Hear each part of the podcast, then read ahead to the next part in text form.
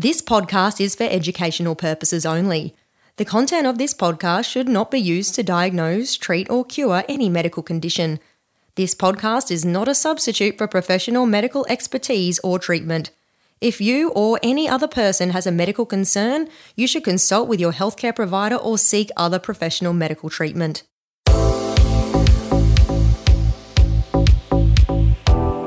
Welcome to the Healthy Habit Hot Seat, where we chat to extraordinary humans and world leading health experts to dive deep into the intricacies of the daily healthy habits that have shaped their success. Remember, success leaves clues, right?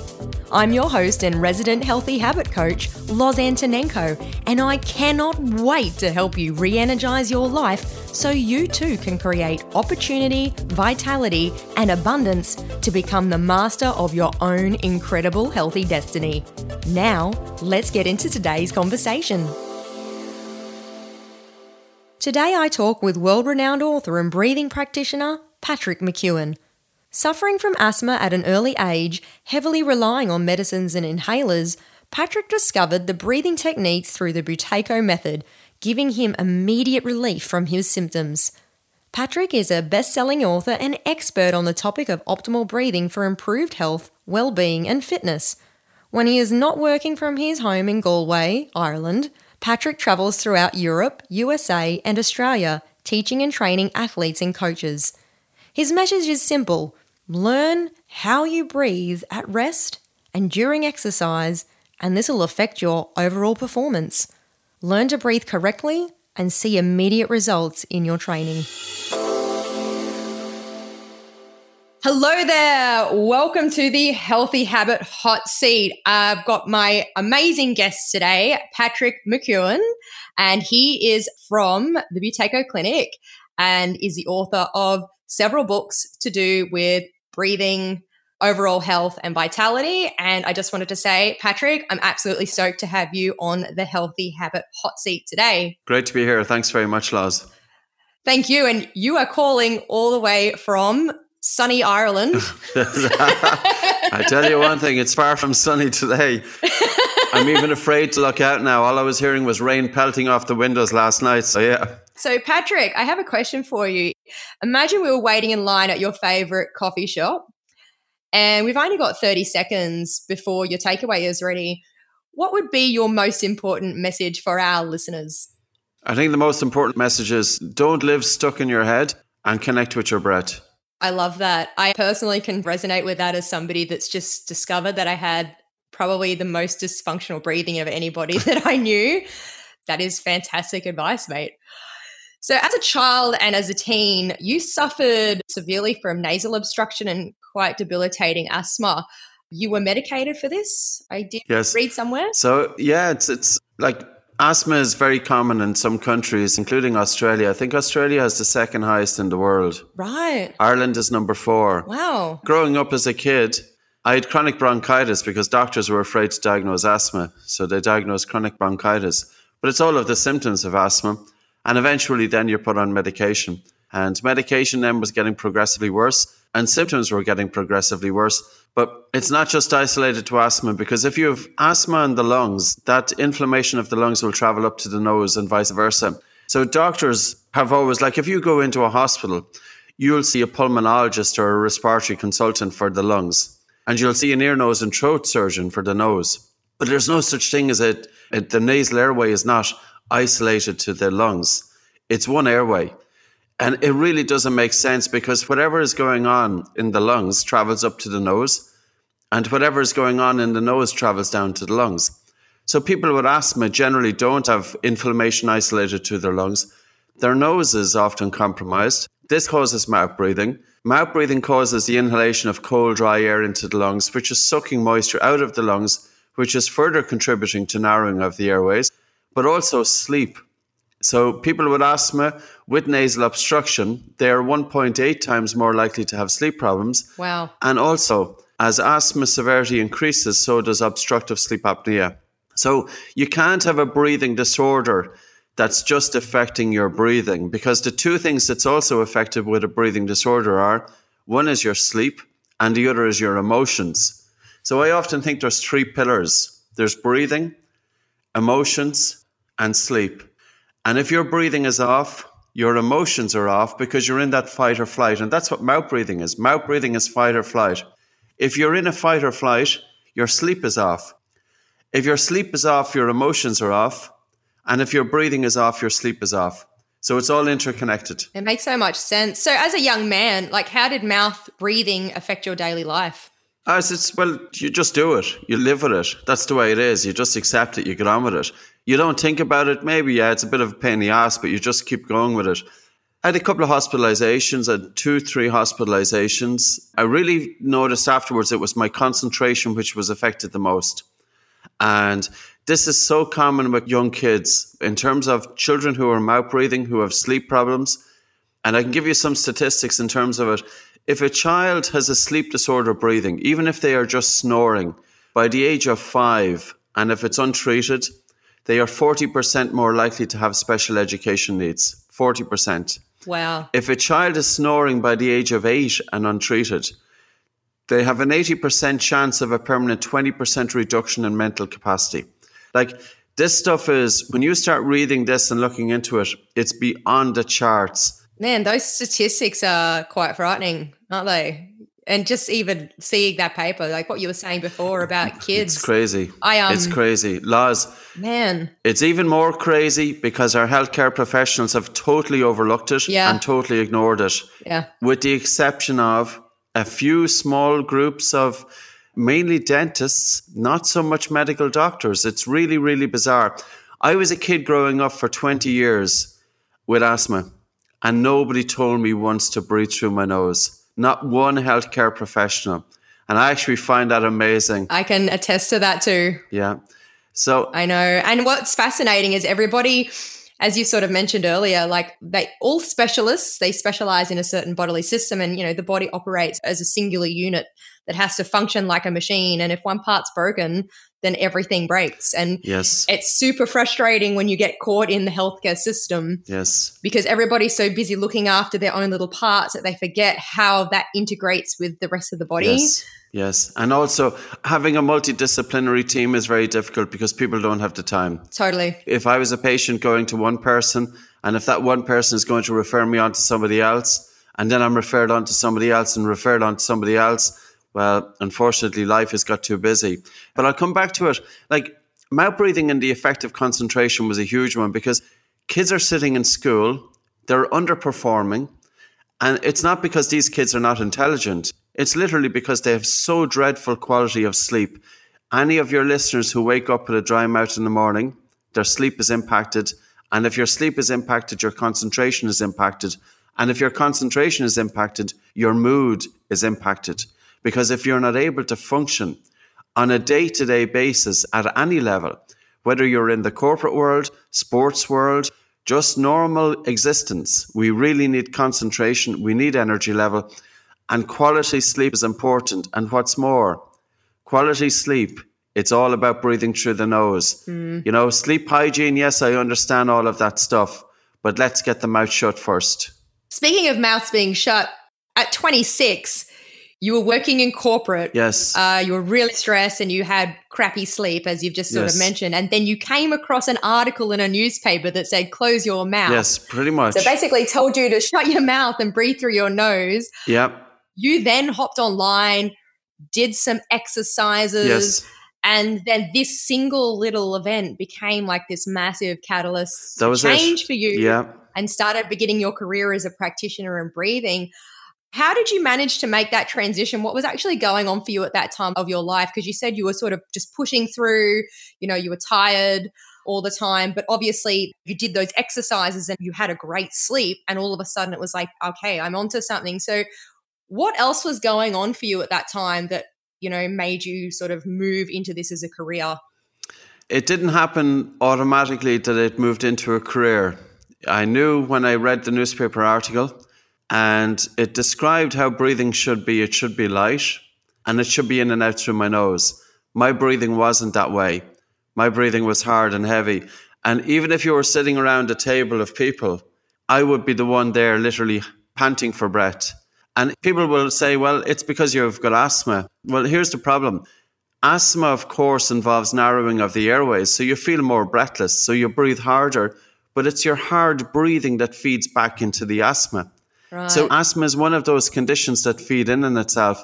And the same with emotions, by the way. You know, it's the same. So, in any event, I used a simple exercise to decongest the nose. It involves this take a normal breath in through the nose, normal breath out through the nose, pinch the nose, hold your breath, Gently nod your head up and down for as long as you can. Did that a few times, nose started to open up. I had an operation on my nose in 1994 to alleviate nasal congestion, but the surgeon never told me to breathe through my nose afterwards.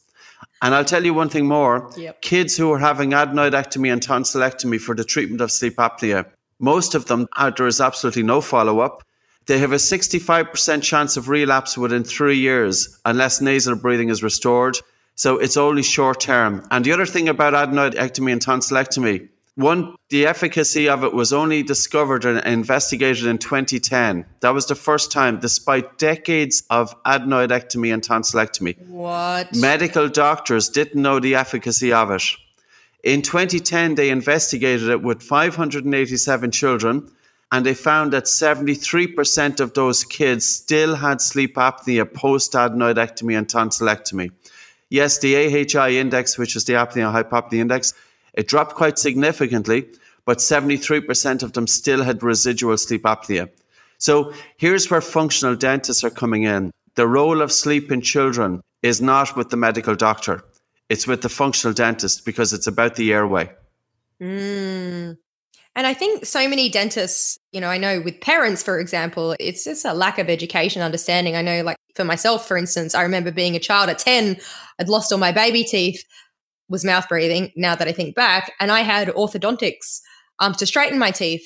And it was all about aesthetics. And I notice a lot of parents, they don't understand. They go to an orthodontist because the kids have gaps in their teeth. Yes. Yes. But, you know, years and yes. years ago, people didn't have crowded teeth. Yes. You know, orthodontics is quite new and it, it's not about the function, it's about the form now. And functional dentistry really takes it a step further. It's like I think well, functional dentistry is amazing. Way to go. And yeah. you've got some great guys in Australia. Dr. Derek Mahony, he's in Randwick there in Sydney. I know that Australians are big fans of the royal family. If you get a photograph of Prince William and Princess Kate, get a photograph of the two of them together and maybe put it up in the podcast and count how many teeth can you see in both Prince William and Princess Kate. In William, you will see about six teeth when he smiles. You know then that he's a very small jaw and he doesn't have enough room for his tongue. And you know then that he's likely to have a compromised airway. And Princess Kate is beautiful looking. And when she smiles, you'll see about maybe 10, 12 teeth. So it's very important that the size of the mouth is able to house the tongue. And that often doesn't happen especially with modern orthodontics. As far as I know, William had orthodontics done. And instead of the orthodontist saying, listen, we need to expand the jaw to make room for the teeth. Yeah, right. William's orthodontist, as most traditional orthodontists will say, the teeth are too big, let's remove the teeth. Don't worry about the jaw. Yeah. So here's the school of thought. The traditional, which is university trained, which is bizarre. The functional dentist is not university trained. The functional dentist, he or she has done dentistry and they've often done orthodontics, but they've changed careers. They've went down the functional path, which you don't learn in university. Right. I have had orthodontists coming into me and they say, listen, we know all about this stuff, but I've just finished my training in orthodontic school and it's all about traditional orthodontics. Pull teeth, retract the jaws, make the jaws. And I'm not saying that all orthodontists are doing it but it's more prevalent in the traditional orthodontist than not. And there's a 60 minute, I wrote a book with Dr. Mew about 10 years ago. And I included an interview that was on 60 Minutes. I think it's an Australian TV program. And Dr. Derek Mahony was there. And I put the transcription of the interview. It's very, very interesting. It was this mother in Sydney who was going to different orthodontists, and the orthodontists were saying that two or four teeth have to be removed. And the mother was saying, surely there must be another way to do this. And then she went to Derek Mahony, and Derek Mahony said, yes, we're going to widen the jaws to make room for your teeth. The kid will have the same teeth, a better smile, better development of the jaws, and more importantly, a better airway. Yeah. The airway thing is definitely I think something that people have no idea about because it's not something they can see without having a scan Yes. to really see the impact of having a tongue that sits too far back or, you know, having a high palate. It's quite frightening, you know, as somebody that's actually going through what you've just described. I'm 34 Yes. and I've only found this out this year. I have had so many health problems and it's like this is the last layer of the onion. It's it's so ridiculous. Your tongue sits so far in the back of your mouth. You literally have like this much airway left yes. you know yes. and it's it's interesting that so many children now have learning disorders and Yeah. ADD is so prevalent obesity and it's like what's the long-term health ramifications of all of this stuff it's so freaky i was getting goosebumps when you were talking about that stuff before because i totally i could relate to everything you're saying as somebody that's interviewing you and i know that our listeners there must be so many people out there right now listening to this going oh my gosh maybe this is the one thing that i haven't looked at you know, I've had a sleep study and they've told me I have sleep apnea, but has anybody actually ever told me to breathe through my nose? You know, that's such an interesting little statement. You know, just shut your mouth and breathe through your nose and maybe things will work out. if somebody is looking, so obviously the hold technique, yes. you know, that's a really good place to sort of start with nasal decongestion. For somebody that wants to improve their health and understand how to optimize their breathing, is that the first thing you suggest that they try, or do you suggest that they read something or see somebody? Is this something people can do at home? Yeah, we've got different approaches. Like there's books there. I've included all the information. We've got a children's workshop that's completely free online. And we've just filmed another children's workshop. Right. And when that goes out, that's going out completely free. And we haven't held anything back. No exercises have we held back. So it's not a case of what you typically see is, oh, we'll give you a little bit of it and we'll try and sell you into the full version. No, we're just giving you the full version because I think it's so crazy that the information is so simple that it hasn't got out there. I would say, uh, you know, if it's a parent or a child, we always start off with a very small exercise. In the book, it's called breathing recovery. And it basically involves taking a breath in through your nose, a breath out through your nose. You pinch your nose, you count for five seconds, and then you let go and you breathe and you breathe for 10 seconds. And then again, normal breath in, normal breath out, pinch hold. And that's just to see how people cope with air hunger. Air hunger can be challenging for some people. And for persons prone to anxiety and panic disorder, it can be really, really, that fear of suffocation can put them into symptoms.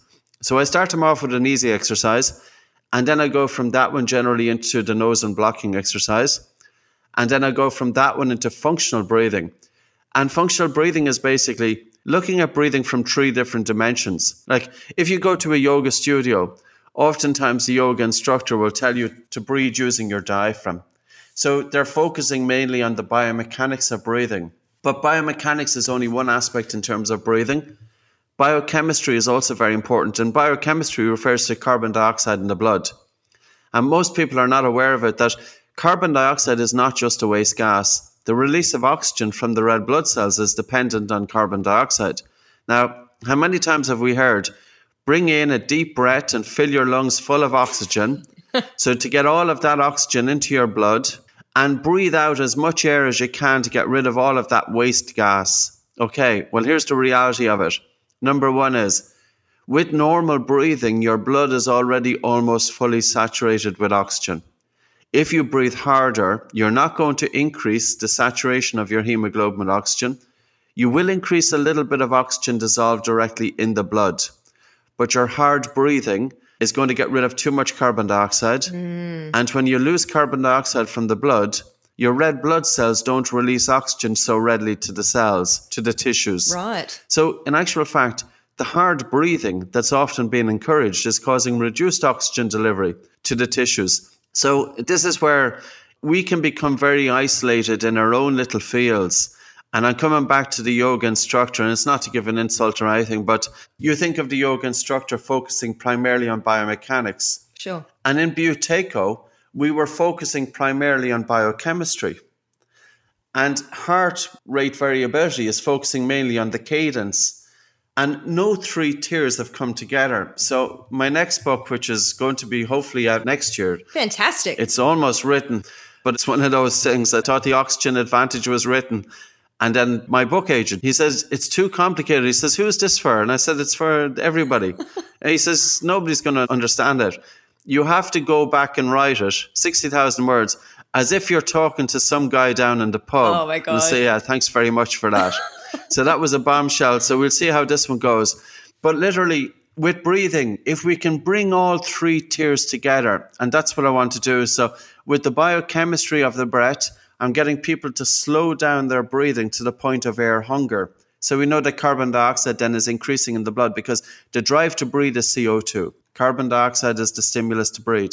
Now, when people start slowing down their breathing, and it's very simple, taking a really slow, gentle breath in through the nose, and then having a very relaxed and slow, gentle breath out carbon dioxide increases in the blood because the individual should be breathing less air. And as a result, they feel air hunger. But then they start to feel warmer because as carbon dioxide increases in the blood, their blood circulation increases. And also, the red blood cells start releasing oxygen to the tissues. And also, it activates the parasympathetic response. So, we bring in the biochemistry, then we bring in biomechanics. And here's where the nose is connected with the diaphragm. Now, if you think of, you'll think I'm giving out about every occupation under the sun here. I started off giving out about dentistry. then I started off giving out about yoga. And now I'm going to not give out about physiotherapy, but I'm going to make this connection. How many modalities are teaching students to breathe using the diaphragm? Mm. But they are not teaching nasal breathing. You can't activate the diaphragm effectively unless you breathe through the nose. The nose is connected with the diaphragm the mouth is connected with the upper chest. And I always say to my students, look down at your chest and take a breath through the mouth. And mouth breathing is always going to be a shallow breath. Yeah. And when this comes to physical exercise, this is where I talk about the stupidity of mouth breathing during physical exercise. Mouth breathing reduces oxygen uptake in the blood, reduces oxygen delivery to the tissues, dries out the airways, it's inefficient, and it uses excess energy. And yet, every person doing physical exercise is going around with their mouths open, even walkers. I know, right? It's a no brainer. And I think being able to spread this information to as many people as we can, it's going to start changing people's lives. And people that are training, I know so many elite athletes who breathe through their mouth. I think it's, I would love to have a statistic on that. I would say it's about 95% of all athletes. Like what you've heard so far? Head on over to lozlife.com, that's L O Z L I F E.com, and download my five simple hacks to level up your life today. Now, back to the show. Plenty of people that will be listening to this have probably experienced you know some of this advice from people that they've been speaking to about you know diaphragmatic breathing and taking deep breaths. I know with pilates for example you know pilates breathing is is in through the nose and a forceful breath out of the mouth yes. which it's complicated you know. People should be nose breathing all the time. Yes. You know how can people start to shift that habit? I think it's just to become aware of it. Mm. first of all is say with young children young kids come into us and they're coming in with their mouths open I want to find out why are they breathing through the mouth? And they can be breathing through the mouth either because of a habit, you know, there's nothing wrong with their nose, they just have a habit of mouth breathing, mm. or they can be breathing through their mouth because of an obstruction of the nose. And I need to find out where is the obstruction. With a kid, is it the front of the nose or is it the back of the nose? So, right where the nasopharynx, there's lymphoid tissue there called adenoids. And if the adenoid tissue is enlarged, it can block the back of the airway. So we get kids in, and I talk to them about the importance of nasal breathing first, and then we get kids to tape up. So I get the kids taping up, and I start putting them through the exercises to open up the front of the nose. And I have the kids taped for about 40 minutes. And I want to see can the kids sustain nasal breathing for 40 minutes? Because then I know that we can really make that change there. Yeah. And with children then during the day, one of the big game changers for us was getting them to tape up during the day especially when they are distracted if they're watching TV. Because neuroplasticity, when you're trying to form new neural pathways and you're trying to change a behavior, it doesn't change. A behavior doesn't change in 21 days. That's nonsense. Mm. A behavior takes about 60 to 70 days to change. So we need children. 66. 66, is it? 66. That's, well, it's just between 60 and 70. Yeah, yeah, yeah, that's cool. I didn't know it was 66. That's cool. So we need kids breathing through their noses during the day, each day, making the change to the habit. And I used to get frustrated. Like we'd give the kids different exercise.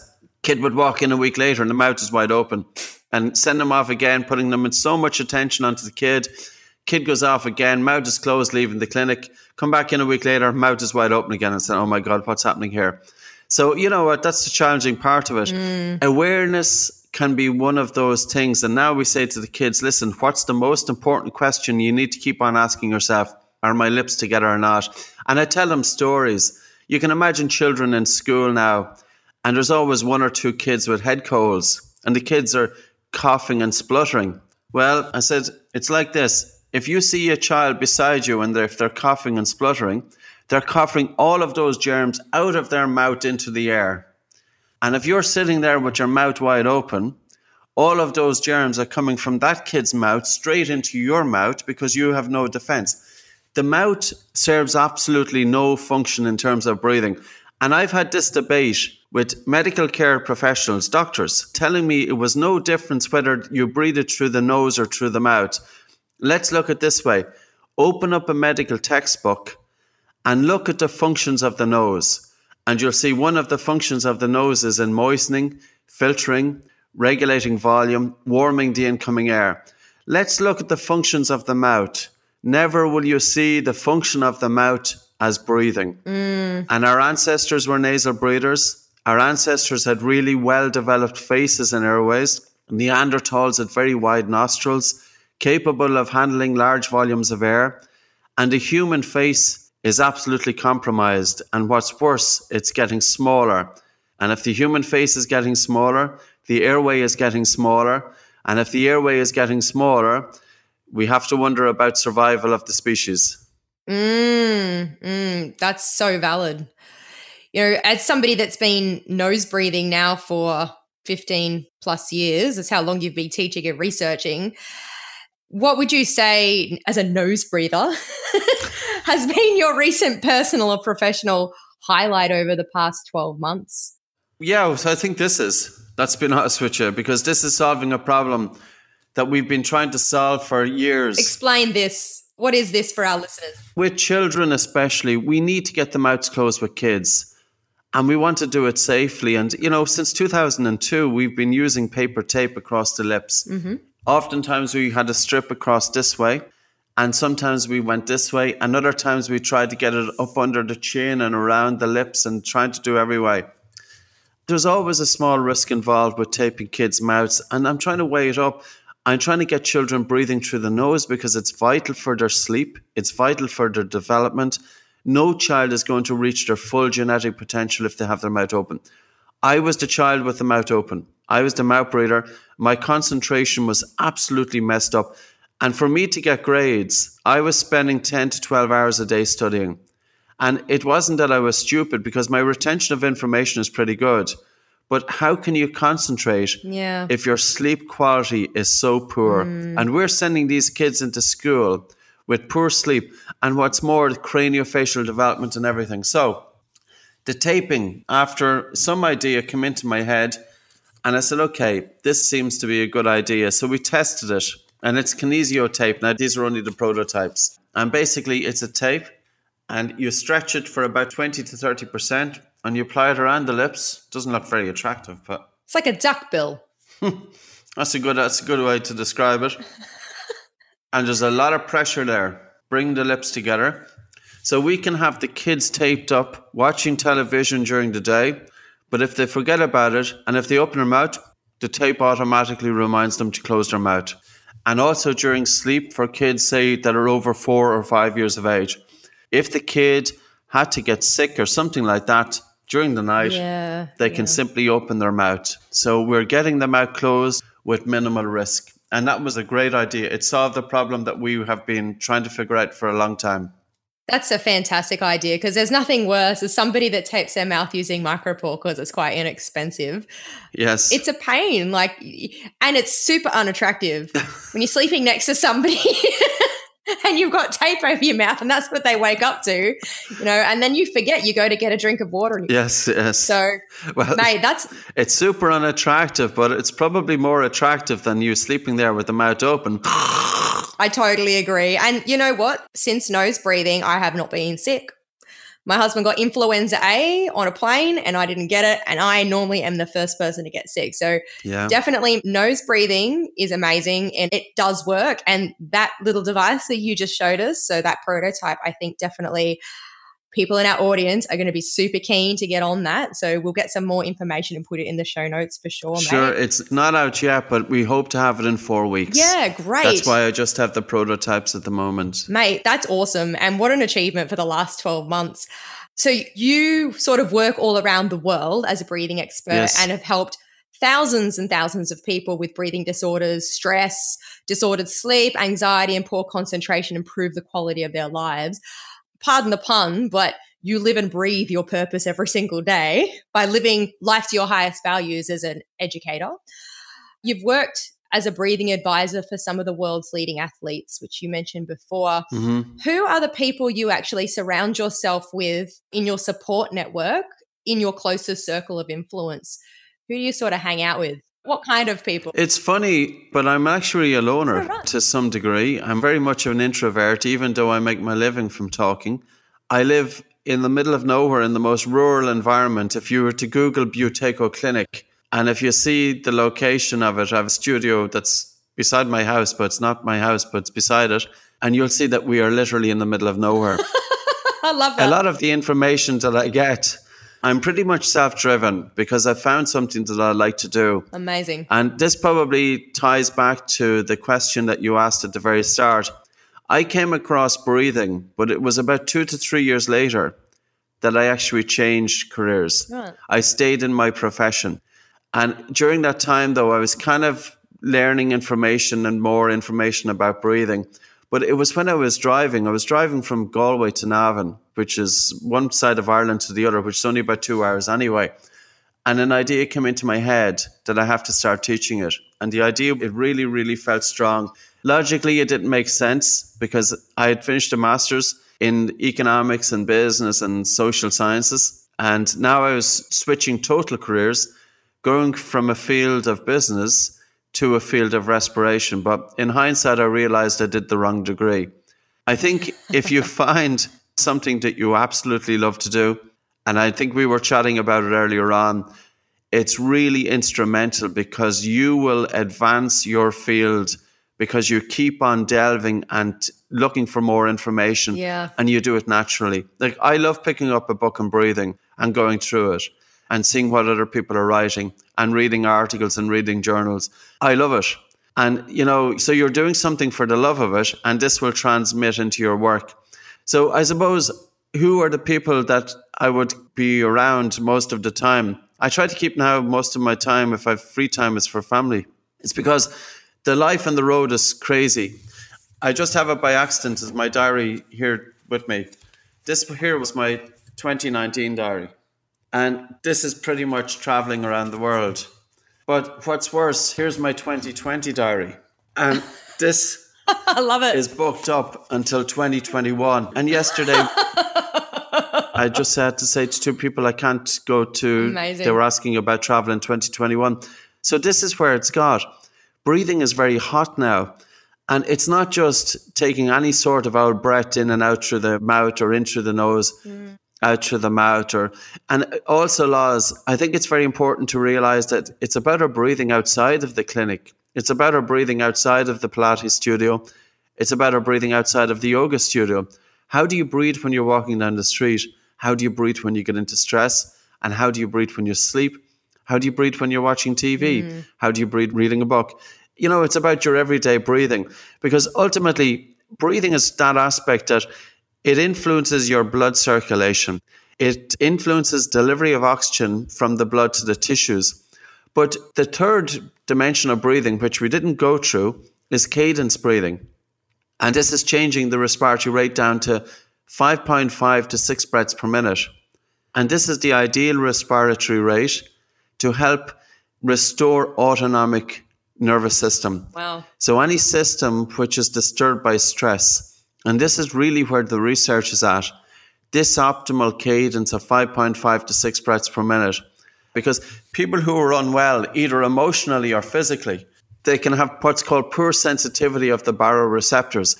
And baroreceptors are basically pressure receptors located in the major blood vessels. And our body needs to be resilient. Like everybody is using that word resilient, but what does resilience mean? Resilience means that you can cope with the environmental changes that the body is throwing at you. Yeah. You know, you can cope with any changes life demands, environmental changes, etc. But the sensitivity of your baroreceptors, how your body reacts to changes of blood pressure, is a very good indicator of the activity and how well you're coping with what is your resilience like. You can increase the sensitivity of your baroreceptors by slowing down your breathing to six breaths per minute. Mm. But you also increase oxygen uptake. You also increase heart rate variability, which is the time between heartbeats. You also improve respiratory sinus arrhythmia. And this has been known. Respiratory sinus arrhythmia has been known for about 200 years. Therapists would come to a patient and they would put their hand on the patient's pulse. And the therapist would see is there a synchronicity between the pulse and the breath. So when we think of our breathing, the breath in is a sympathetic activation. And the exhalation is parasympathetic, which is kind of more rest and digest. Digest, yeah. So sympathetic is more kind of active, and parasympathetic is a passive. When we breathe in, our heart rate should speed up. And when we breathe out, our heart rate should naturally slow down. So the time between heartbeats is both random and in rhythm and people who have good functioning of the autonomic nervous system, which is indicating a good balance between the sympathetic and parasympathetic response. Mm. We don't want to be too stuck in sympathetic and fight or flight. We don't want to be too parasympathetic in rest and digest. We want to be in that balance that we can cope. And this is where the six breaths per minute comes in. And if you look at the research for anxiety, for post traumatic stress disorder, for depression, for irritable bowel syndrome, for asthma, for COPD. This is where the research was in. But I also personally think it's not just enough to do cadence breathing. That's where the biochemistry, the biomechanics, and cadence breathing coming in. And that's where the next book is going to be focusing on functional breathing, looking at all of that. I see. And we do breath holding as well as a stressor for the body you know, to open up the nose, to increase blood flow to the brain. Like the breath is just, it's amazing, really, the potential of it when we tap into it. And when we tap into it to the detail that it can offer individuals. Every breath that you take into your body, so much of that air is going to stay in your nose, in your throat, in your bronchi, in your bronchioles, and it doesn't even get into the air sacs for gas exchange to take place. By simply slowing down your breathing, you take less breaths per minute. By taking less breaths, you're not wasting as much air in dead space, so you're increasing alveolar ventilation. And I can use it in the example of this guy was having a heart attack in a hotel, and the Irish nurses come over to him and they started saying to him, Start taking these full big breaths, big breaths, big breaths, shallow breaths, big breaths.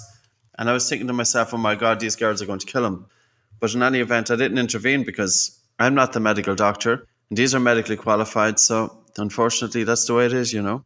Look, there's no doubt you've created quite an extraordinary life as somebody that's very, very passionate about what it is that they do. Just to close off this interview, what would be your top three tips to living a fulfilling and purposeful life?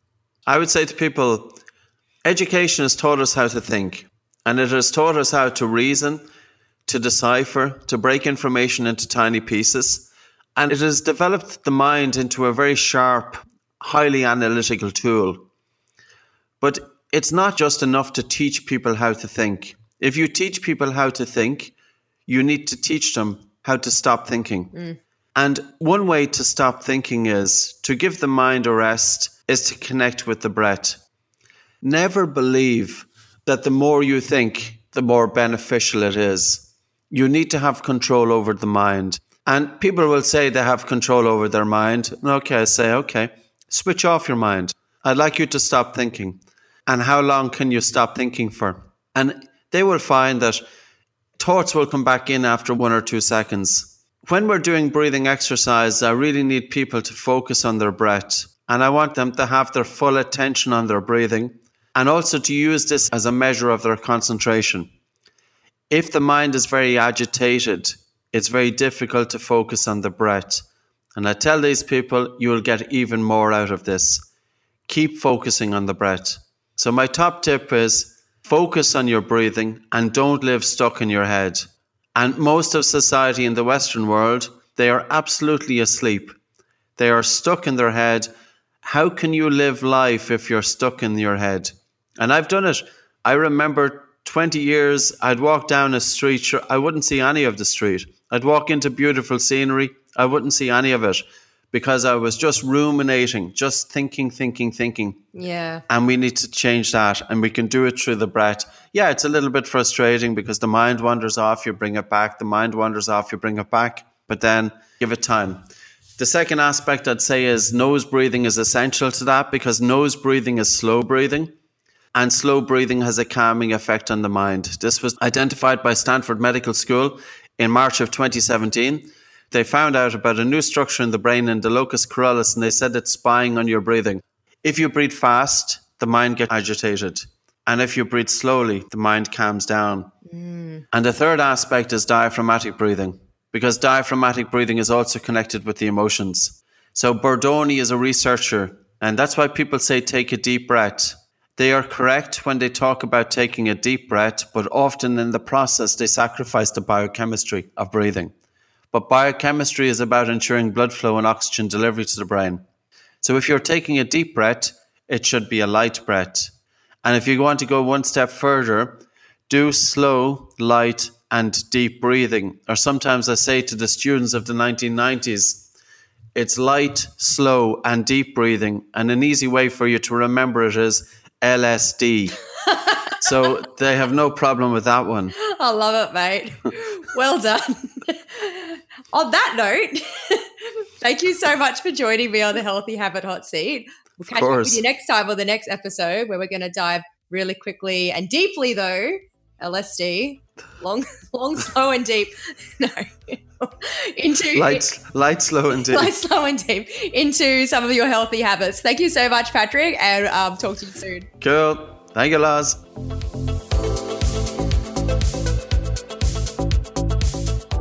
Thanks so much for joining us this week on the Healthy Habit Hot Seat. Make sure to visit lozlife.com where you can subscribe to the show in iTunes, Google Podcasts, and Spotify so you'll never miss an episode. While you're at it, if you found value in this show, I'd be stoked with a five star rating on iTunes. Better still, tell a friend and share the love.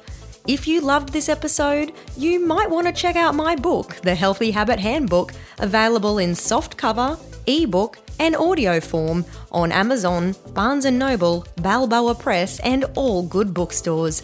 Be sure to tune in for our next episode for your fortnightly dose of inspiration from some of the world's most successful and healthy lifestyle masters.